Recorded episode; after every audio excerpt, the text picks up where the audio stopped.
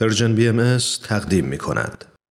و ما تا روز 23 خرداد 1360 خورشیدی که هفت شهروند بهایی را در شهر همدان بعد از تحمل حدود یک سال زندان و اعمال فجیع ترین شکنجه ها به قتل رساندند و اجسادشان را در کنار خیابان تلمبار کردند پنجاه و نه شهروند بهایی در شهرهای مختلف ایران یا به تحریک علما به دست عوام به قتل رسیده بودند یا توسط افراد ناشناس و مسلح بوده و هرگز باز نگشتند و یا به حکم دادگاه های انقلاب در زندان های ایران ادام شده بودند.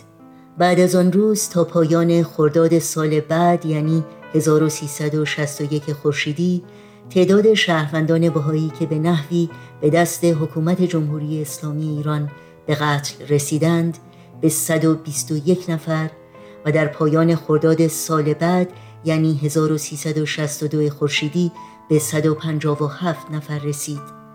از جمله ده بانوی ایرانی که هفتن آنان دختران جوان 17 تا 19 ساله بودند که در کنار هم در روز 28 خرداد ماه به دار آویخته شدند.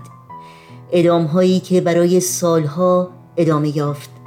و وقتی به پایان رسید شهروندان بهایی یا در خیابانها ترور شدند یا در زندانها جان باختند و یا به دست افراد ناشناس ربوده و به قتل رسیدند و یا به دست جوانان متعصب و تحریک شده بیرون منازلشان به قتل رسیدند.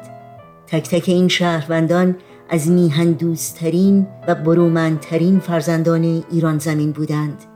مشاغلی چون پزشک، معلم، مهندس، پرستار، راننده، کشاورز، استاد دانشگاه، وکیل دادگستری، محقق، فیلسوف، فروشنده، شاعر، نویسنده، هواشناس، ناشر کتاب، کارمند دولت، دانشجو، مغازدار، بازرگان و غیره داشتند.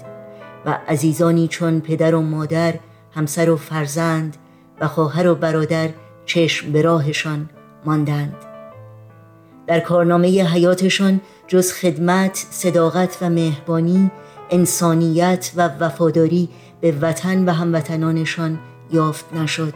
گناهشان باور به آین بهایی و تعالیمی چون یگانگی خدا، دین و یگانگی انسان و هدفشان استقرار صلح جهانی و وحدت عالم انسانی. در این آخرین روز خرداد ماه با مناجاتی از حضرت عبدالبها یادی می کنیم از همه جانباختگان خرداد ماه و همه ماه های آن سالها. یاد شما در این روزها و در همه روزها زنده و پایدار.